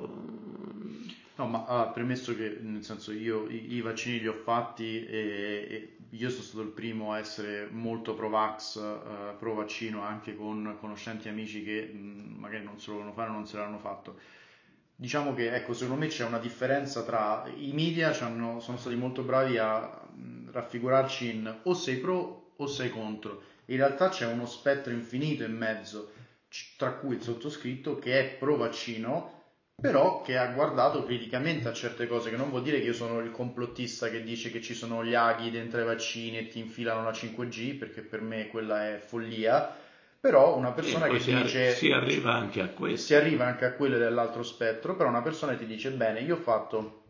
Tra l'altro ero pure da solo, obiettivamente stupidamente, il Johnson and Johnson monodose, uno dei primi vaccini usciti, eh, molto pesante. Io molto pesante, sono stato... che ha, da, ha dato più, eh, più, più effetti, effetti collaterali. Io a me è andato bene, ho avuto trentanove di febbre una notte e, e poi mi è passato, no? Però sta di fatto che dopo neanche un anno quel e, vaccino e, l'hanno levato e, e siamo, eravamo ecco, veramente in pochi ad averlo fatto. E pensa, Francesco, che quello era il vaccino forse più, più, eh, più testato, perché era con le metodiche degli altri vaccini, sì, sì. Non era vaccino da R N A. Esatto, era di, quello che ti iniettava. Era, era quello che ti iniettava, che, che venivano... Eh, veniva iniettato anche da piccolo per gli altri vaccini, era la, la, il modo di, di, di concepirlo era, era quello, e forse era, però ha dato gli effetti collaterali perché creava nell'organismo la, la malattia e dava quegli effetti collaterali a livello di, di micro, micro trombi eh, che ma, ha portato anche a... No, no, certo, a, magari effetti, qualcuno ad effetti molto, molto. Però, diciamo, ecco, quindi io mi sono fatto quello, poi mi sono fatto Pfizer, diciamo, ho seguito le raccomandazioni, le direttive e via dicendo. Una cosa, diciamo, allora, ci sono due elementi. Una cosa che mi ha, guardando indietro, mi dà molto fastidio è che da un punto di vista di comunicazione e di, di come sono stati, um, diciamo, ecco, presentati quelli che non volevano farsi un vaccino, sono stati in maniera molto conveniente messi in un pentone di tu sei Novax e sei un, un, un folle, cioè io ti metto al pari di quello che dice che c'è la cinque G dentro i vaccini, che non è così, perché io ho un mio caro amico, lui si è fatto la prima dose, mi ha detto guarda io non mi sento di farmi la seconda dose perché non sono stato bene, ma lui aveva comunque aveva il timore di dirlo in ufficio, che venisse fuori, per quanto per, per il livello di stigmatizzazione dell'individuo che non si voleva vaccinare, cioè c'era proprio un, un clima da caccia alle streghe del ah ma quello non si è vaccinato, ah ma allora tu non puoi fare questo, ma allora il Green Pass non te lo diamo, cioè non mi è piaciuto come da un momento all'altro siamo passati dalla, da una libertà di poter dire ma forse io non me la sento, che non vuol dire che penso che ci sia un complotto o una conspiracy dietro, a improvvisamente tu sei uno di quelli e tu sei il male assoluto, cioè non mi è piaciuto questo lato Francesco, sicuro di quel da, periodo. Dal suo punto di vista della, della, delle, delle libertà, poi ti aggiungo altre due io, cose. Io che... sono, sono d'accordo che uno deve essere libero anche nella scelta, in tutto, ci mancherebbe altro. Però eh, lo Stato deve essere un po' autorevole, e allora o si ha fiducia o no, però l'autorevolezza ci deve essere. Se è un discorso pandemico, mm-hmm. neanche endemico, ma pandemico, e ci vogliono delle misure di prevenzione, voglio dire, nel, nell'ambiente di lavoro, se non hai non presenti tutte le condizioni per poter eh, vivere in una situazione di tranquillità, mm. e allora eh, non dovresti proprio entrare. Il discorso che ti facevo poco fa, quando i medici addirittura mettevano, perché allora ne, ne, nel, nel secolo scorso tante medicine manco c'erano, certo. E molte volte per prevenire un estendersi della della malattia infettiva anche in, altre, in altri domicili o addirittura sul, sulla, sulla comunità, veniva marcata la, la casa, porta, sì, la sì. porta, veniva detto qua non entrate perché ci stanno dei problemi, potete contrarli. Eh, bisogna queste cose valutarle, lo Stato la, la sua autorevolezza deve averla, poi eh, anche le scelte personali vanno anche... anche Eh, considerate, nello stesso tempo anche valutate, ma è chiaro che se tu rinunci al vaccino devi rinunciare per un certo periodo anche al, al lavoro, se non lo puoi fare a casa, eh, come io non posso permetterti certo. di entrare, ad esempio un medico che non si vaccina, che eh, entra in un ospedale in corsia, mi combina un sacco di cose se, se, se eh, a, a, a questo virus, e in quel momento eh, me, mi infetta una corsia intera eh, con pazienti che hanno delle grosse patologie e, e sono molto, molto sensibili eh, alla, alla, alla malattia. E secondo me qui si torna a quello che dicevamo, ecco, quindi prima. È eh... quella responsabilità, è quella cosa, è quell'autorevolezza che lo Stato dovrebbe, dovrebbe e i cittadini dovrebbero capire. Poi vaccinarti o meno la, la, lascio anche la scelta a te, però, però in quel momento deve comportare una, anche un'assenza dai posti di comunità. Sì, sì, diciamo, non ti ecco. vuoi vaccinare, però ci sono delle conseguenze chiare. Delle conseguenze non è chiare, che si può avere sapere, tutto, no? Ecco. È chiaro. Però eh, diciamo qua torniamo un attimo anche a quello che dicevi, che dicevamo prima, nel senso che rispetto al periodo della Spagnola, dove sì c'erano eh, magari ecco, sicuramente i giornali, piuttosto che magari le prime trasmissioni, adesso non mi ricordo esattamente gli anni di cui, eh, di cui si parla per la Spagnola, quindi probabilmente non c'era la televisione, un momento di ignoranza, però cioè, c'era, lo Stato poteva essere autorevole perché tu avevi una linea di comunicazione che era quella. Oggi, nel momento in cui, un po' come dicevi prima, si prende l'aereo, si va, eh, ci sono i social media, c'è quello, c'è quell'altro, improvvisamente qualsiasi persona può diventare un guru di qualsiasi tipo. Quindi tu ti potevi mettere come medico a fare dei video sul fatto di non fare i vaccini e qualcuno ti credeva, e quindi si creano tutte queste sacche di sapere in cui tu magari mandavi in televisione a Porta a Porta due intervistati, due medici, e uno ti diceva con tutta la serietà e la credibilità del caso: i vaccini io non li, non li raccomando, perché questo è successo di medici con una certa credibilità che hanno detto i vaccini secondo me non sa da fa, e altri che dicevano no, invece vanno fatti. E qui torna al tema di come queste, soprattutto in America, questo in Italia forse meno, di come queste persone che magari avevano anche dei dati, dei fatti a riguardo del dire non facciamo i vaccini, sono state, cioè, carriere e lavorative e professioni, non voglio dire cancellate, ma quasi, perché hai preso una posizione che non era popolare in quel momento, perché il mainstream era facciamo i vaccini, questo si fa. E quindi quello, tornando a quello, mi, mi fa sempre un po' effetto che insomma c'è stata questa caccia alle streghe, tutta questa fonte di informazioni che poi alla fine il cittadino,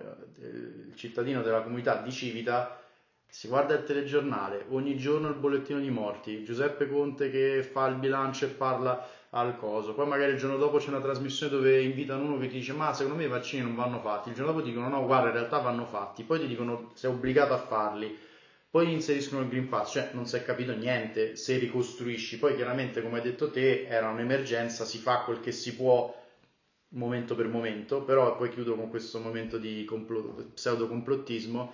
Una cosa che a me ha fatto molto effetto, che quando all'inizio veniva detto, uh, no, all'inizio la spiegazione del Covid è stata quella di qualcuno in Cina si è mangiato un pipistrello, si è mangiato un pangolino, una delle due cose, ok? Che a me mi sembra una cazzata epica, però a quanto pare, vabbè, perché in effetti lì i mercati delle carni, no? Un po' condizioni igieniche no, non ottime, e, e c'era chi diceva ma è chiaro che questo virus è stato fatto in laboratorio. Ah, complotto, siete dei complottisti. Eh, sei mesi fa sulla C N N, cioè che comunque è una de, de, de, de, delle fonti di informazioni più uh, credibili insomma nel mondo, è stato confermato dopo studi e investigazioni che il virus, il Covid, è uscito dal laboratorio di Wuhan.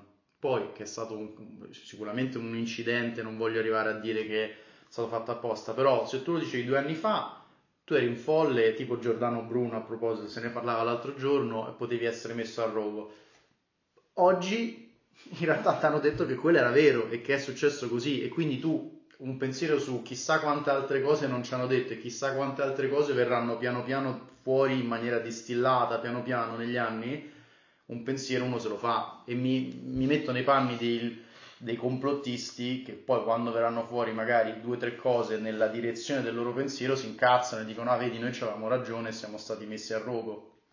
Questo Francesco fa, eh, ce lo dirà la storia, perché poi ora siamo ancora in una fase di, cro- certo. di cronaca, non, eh, come in tutte le cose all'inizio, all'inizio è cronaca non, non, non storia, e, e ce lo dirà. Già queste, queste voci qua le ho lette pure io, questo, questo Eh, questo anticipare della C N N l'avevo sentito e letto pure io. Eh, è chiaro che eh, io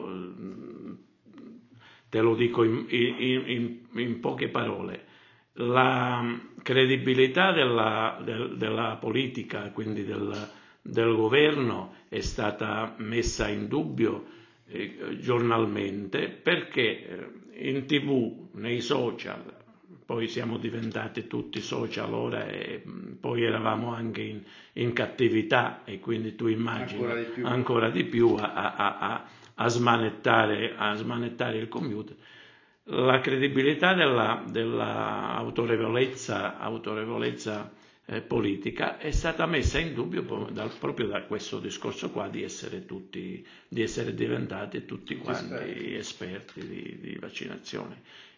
Per quanto mi riguarda, io ho sempre considerato il problema dal punto di vista di esperienza mia personale sul campo, sempre per quanto riguarda le, mate, le, le, la, le malattie infettive e anche della storia un po' della Spagnola e di queste cose. Di, di fatti mi sta dando ragione un po', se vedi anche l'andamento della Spagnola. Anche Parentesi, i, i, dato che io sono ignorante, la Spagnola di che anni si parla? Si parla di un secolo fa, un giusto secolo, un secolo ah, fa. Giusto, avevamo detto prima, millenovecentodiciannove. E, e, no, e non è cambiato nulla dal punto di vista anche di andamento del virus. Non è che noi l'abbiamo, l'abbiamo ritardato o bloccato, niente. Il virus ha continuato il suo decorso a cambiare, a, cambiare, a mutarsi. All'inizio andava, a, eh, non si, si sapeva anche con i mezzi di oggi Come, come arginarlo. Il problema è sempre quello, Franco.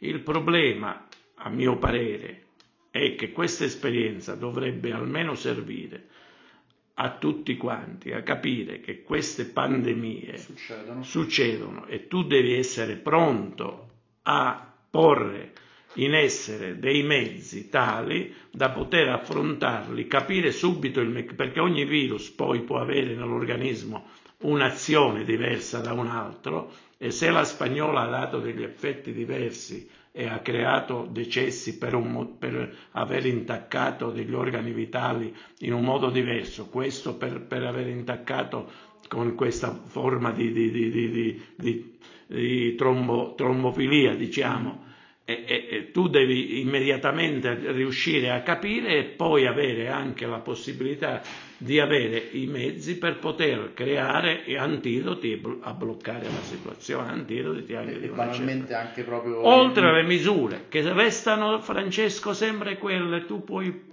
puoi essere d'accordo nel, nella libertà o meno, ma in determinate situazioni, a mio parere, non puoi ritardare.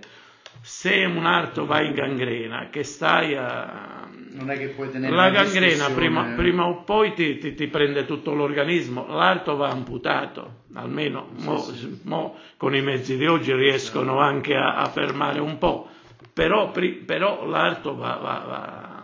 Beh, che poi ecco. uno, uno dei paesi che è stato molto, diciamo, ammirato per l'efficienza di come ha gestito cioè, la cosa, cerchiamo, stiamo cercando, credo, di discutere col buon senso, non, certo, senza sì, far sì. parte di complottisti, no, senza, io no, sono no. stato medico vaccinatore, cerco di capire anche chi non, chi non certo. ha voluto vaccinarsi, anche eh, i motivi per cui, capirlo, per, no? cui, di... per cui non ha voluto, ecco.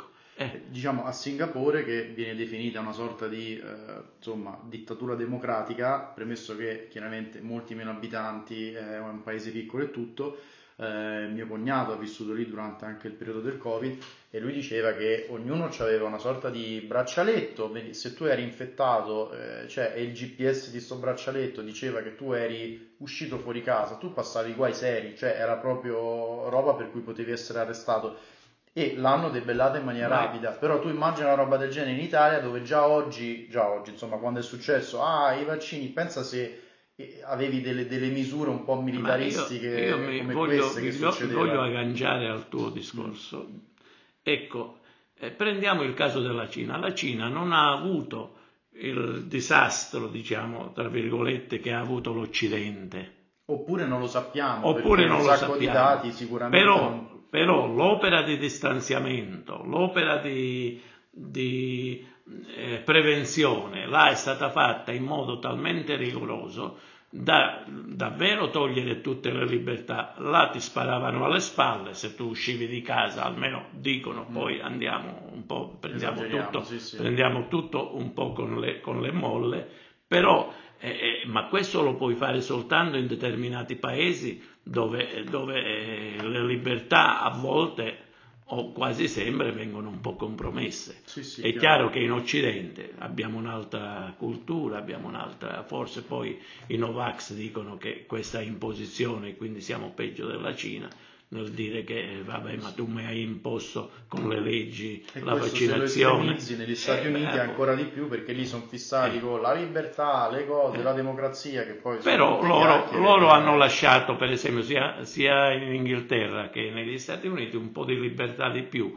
Nel, nel, in Inghilterra, in Inghilterra eh, l'hanno lasciato alla, cercando di raggiungere la, l'immunità di l'immunità genere. Di genere Eh, scelte che poi, che poi ancora non sappiamo, perché poi i numeri verranno, fra qualche anno verranno fuori i numeri definitivi di questa, perché ancora ci stanno casi, ancora eh, fra dieci anni eh, secondo me eh, sapremo. Non voglio avere eh, una, un, un risultato per dar ragione all'uno o all'altro, voglio sapere i numeri, avere, avere i numeri del, e magari i, i nostri, le generazioni che vengono, se possono prendere, prendere esempi, capire, perché delle, queste avverranno, queste pandemie avverranno, mo ora in forma ancora più, più eclatante di, di un secolo fa, proprio per... per gli scambi commerciali, per gli scambi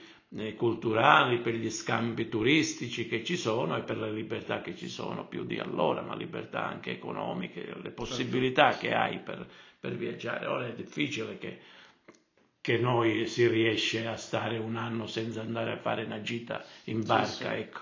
No, è vero. Invece, eh, ultimo tema che non, non c'entra con, con il Covid, no? Ehm, parlavamo del tuo ruolo in una comunità come Civita, par- parlavamo anche un po' della carenza dei medici sui territori, di come i giovani, sempre più, anche chi studia medicina, ma non solo, si stia un po' avviando, no? Verso le grandi città, e questo è un fenomeno che vediamo in Italia come in altri paesi, che diciamo le, le campagne, mettiamo, semplifichiamola così, e i borghi piccoli si stanno svuotando, a tal punto che se tu prendi in Sicilia ci sono dei borghi abbandonati dove a un certo punto vendevano i palazzi, a, i palazzi o gli appartamenti, mi sembra a cento dollari o a dieci euro, una cosa del genere, agli americani che venivano, possono dire mi sono comprato una catapecchia in Sicilia e la ristrutturo con calma. Da, io pur essendo di città e eh, diciamo di Roma, trovo molto, diciamo, mi dispiace vedere che comunque questi borghi qui in Calabria, ma anche in Umbria, per esempio, ma nelle Marche, insomma, dappertutto si svuotano sempre di più per assenza di, obiettivamente, opportunità lavorative nella maggior parte dei casi. Cioè, se tu vuoi fare qualcosa, hai studiato, che ne so, scienze della comunicazione, vuoi fare pubblicità in media, non lo puoi fare a Urbino, probabilmente lo devi fare a Milano o a Roma o in altre città. In maniera semplice, tu oggi hai, diciamo, dei, dei, dei suggerimenti, dei consigli, diciamo, un appello da fare alla politica di come poter contrastare lo svuotamento dei borghi, nell'esempio concreto a Civita, ma se ti vengono, diciamo, anche suggerimenti per altri borghi, cioè come far sì che le campagne si svuotino un po' meno e che si riapprezzi il territorio e la località rispetto a questa immigrazione di giovani che poi lasciano questi borghi sforniti. La politica deve avere un piano di sviluppo, deve avere un piano di sviluppo. La politica attuale, da destra a manca, non ha un piano di sviluppo, eh, amministra l'immediato. È una reazione continua. E allora, al, se tu amministri umano. L'immediato, se l'immediato non ha opportunità, non ti dà opportunità di lavoro, tu te ne vai e vai a cercare il lavoro dov'è che ti gratifichi professionalmente e anche economicamente. Questo sta avvenendo in questi paesini. I paesini non ti gratificano dal punto di vista economico, dal punto di vista professionale e né dal punto di vista sociale, perché poi non trovi quelle cose che anche quel, quell'ora libera, l'ora d'aria che tu hai, puoi avere a Milano, puoi avere a Roma, puoi avere a Londra o altrove, o anche in città un po' anche molto più piccole, ma dove tu trovi la possibilità di, di, di, di, di evadere un po', e no, non, perché si svuotano sempre di più. E allora è chiaro che il, il giovane, se non ha lavoro, se ne deve andare perché non ha lavoro, mica può stare sul divano ad aspettare che, che questo reddito gli arrivi ogni giorno, parliamoci chiaro. Prima o poi chi ha anche una, degli studi e così cerca di andare a, a realizzarsi in qualche posto. e se ne, e, e se ne vanno tutti quanti. Ma la situazione si è vista, noi abbiamo avuto in questi paesini, ad esempio, abbiamo avuto la presenza degli albanesi negli anni novanta, quando sono arrivati con i barconi e, e che c'è stato l'esito dall'Albania in seguito alla caduta del, del muro. E, e, a, proprio a Civita erano, erano in, in parecchi che sono venuti, sono stati per un po', chi ha fatto qualche cosa, chi si, eh, poi se ne sono andati tutti quanti. Ora si sta verificando anche con gli extracomunitari, perché vedi qualcuno che viene così, ma se loro riescono a trovare una gratificazione altrove, se ne vanno altrove. Allora il discorso non è immediato, Francesco, tu immediato devi cercare di dare qualche cosa. Ma se non c'è un progetto di cinque dieci anni e iniziare subito a fare, tutto, tut, tutte queste, a fare delle, delle riforme, a creare le condizioni per, per poter far restare i ragazzi, eh, sarà, io non, non, non, faccio previsi, non posso fare previsioni, ma sarà sempre peggio. Resteranno questi paesi abbandonati soltanto e vissuti soltanto da persone anziane, se non nei periodi estivi. Allora ritornano i ragazzi, ritorna un po' di, di, di, di, di, di, anche di turisti per andare a vedere questi borghi, sì, cioè, borghi abbandonati, diciamo. La, la... È, un, è un essere illuminati che io non vedo, io vedo tutti quanti anche per consenso, perché tu il consenso non ce l'hai se hai un... se fai un piano di sviluppo decennale.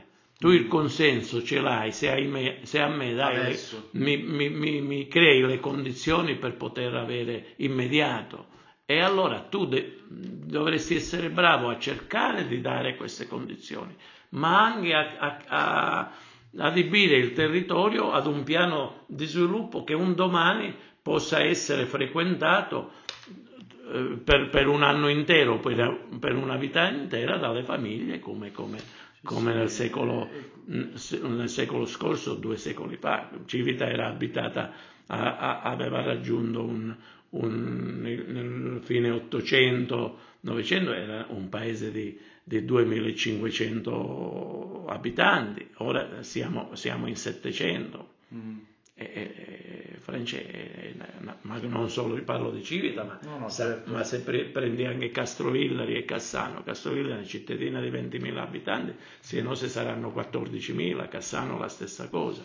Sì, è la, è la cosa che dispiace è che è, diciamo, il sud, la... è il sud proprio che, che... Ma non è solo il sud, cioè il sud magari di oppure più, se vai in questi, qualsiasi borgo, eh, questi posti, eh, questi posti montani o questi posti un po' eh, in, nel, nel vengono abbandonati per, per si sta concentrando il lavoro più su, su, su determinate, diciamo, aree geografiche. Forse la cosa che dispiace a me, eh, vista da esterno, è che A, come hai detto te, non c'è un interesse politico, diciamo, lungimirante. Ma perché? Perché la politica, io sono assolutamente contro la, la politica, anche se è stupido dirlo perché la politica è dappertutto ed è tutto. Però la politica è una, cioè, è una forma di egoismo, perché alla fine chi ha la carica come sindaco, come primo ministro, come assessore al comune, non ce l'ha a vita, non è Franco che per quaranta anni ha fatto il medico e quindi tu ti hai sviluppato, hai lavorato per quaranta anni, hai sviluppato dei rapporti per quaranta anni, quelli stanno lì per tre, quattro, cinque anni, come posso massimizzare il mio capitale, il mio network in cinque anni? Pers- Non ti faccio il programma che si è personalizzata, tra... esatto, ma non ti faccio il programma che va forse a sistemare qualcosa tra vent'anni, perché io tra vent'anni non ci sarò più e se lo prende qualcun altro il merito, quindi io ti faccio quello che ti risolve la cosa oggi, come per esempio se penso anche al reddito di cittadinanza, no, del Movimento cinque Stelle.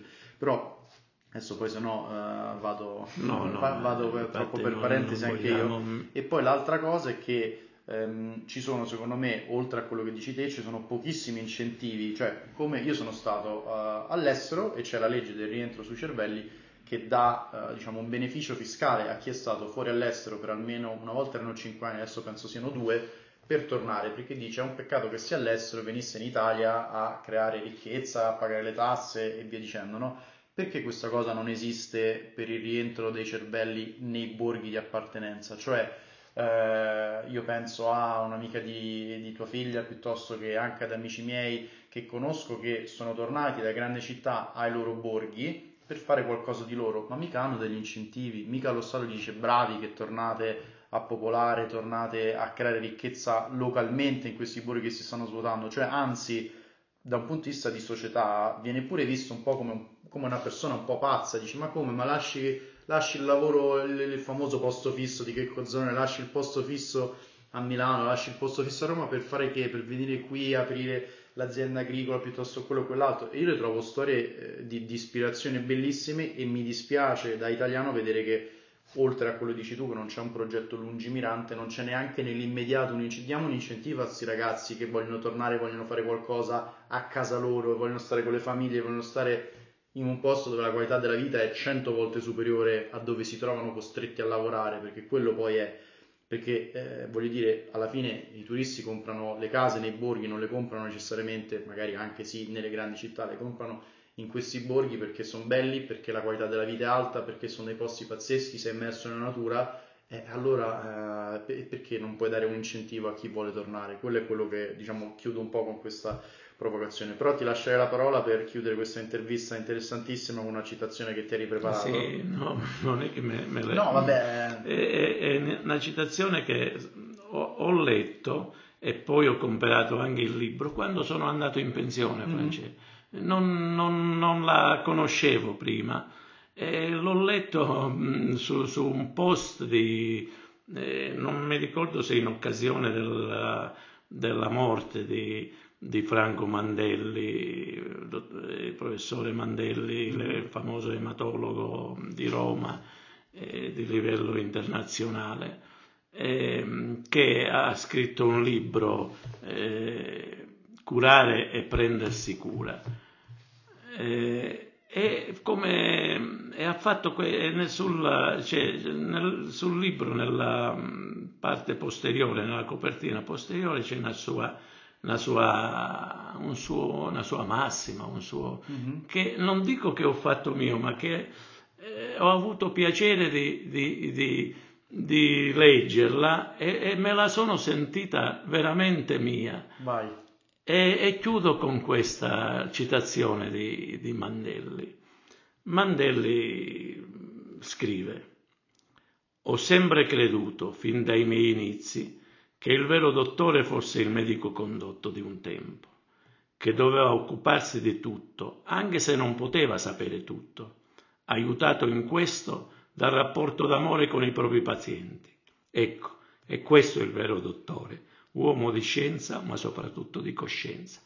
Ancora ora che lo leggo mi commuovo. Beh, ti, ti ringrazio, grazie, è bellissimo. Grazie a te. No, non voglio dire altro perché rovinerei l'atmosfera di questa citazione bellissima che, che chiude, però grazie mille per grazie, averci dedicato un'ora e mezzo. Grazie.